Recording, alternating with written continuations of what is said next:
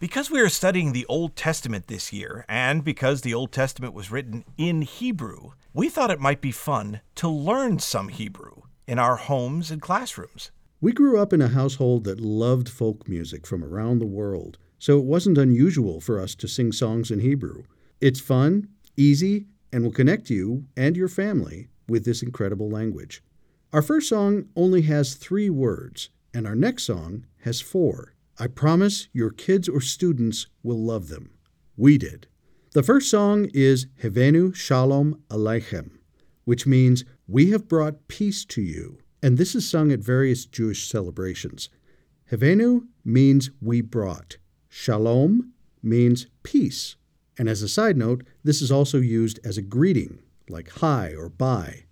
Aleichem means to you.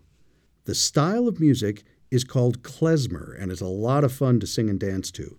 You can find recordings of this song everywhere, but this one is from a 1979 seminary cassette. Kids, ask your grandparents. A series on the Old Testament called Gates of Zion. Enjoy!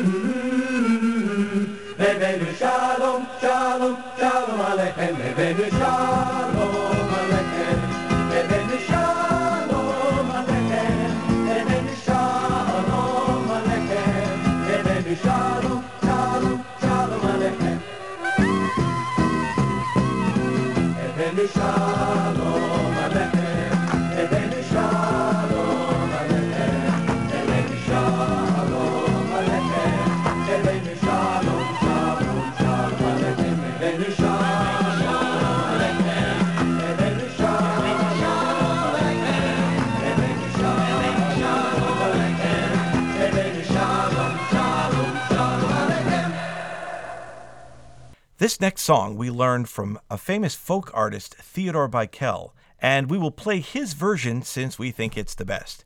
It is called Eretz Zavat Chalav, and it is a song of celebration evoking the joy and excitement of entering the promised land.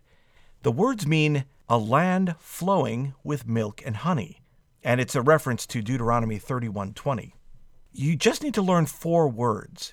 Eretz, land of, Zavat, abundance in the land of Israel. And that word is specifically used to the land of Israel because of God's grace. Chalav udvash, meaning milk and honey. Have fun and don't forget the claps. Eretz zavat halav, halav udvash, eretz zavat halav, halav udvash, eretz zavat halav.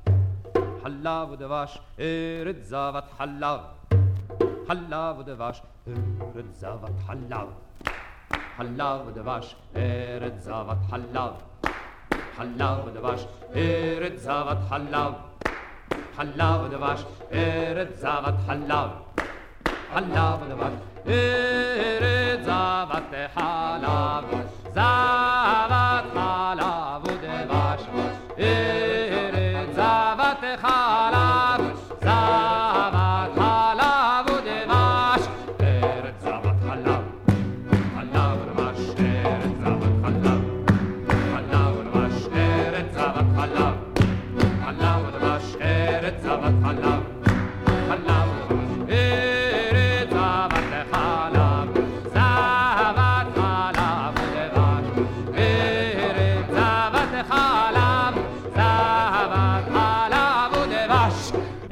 זבת חלב, חלב ודבש, ארץ זבת חלב. חלב ודבש, ארץ זבת חלב. חלב ודבש, ארץ זבת חלב. חלב, ארץ זבת חלב, זבת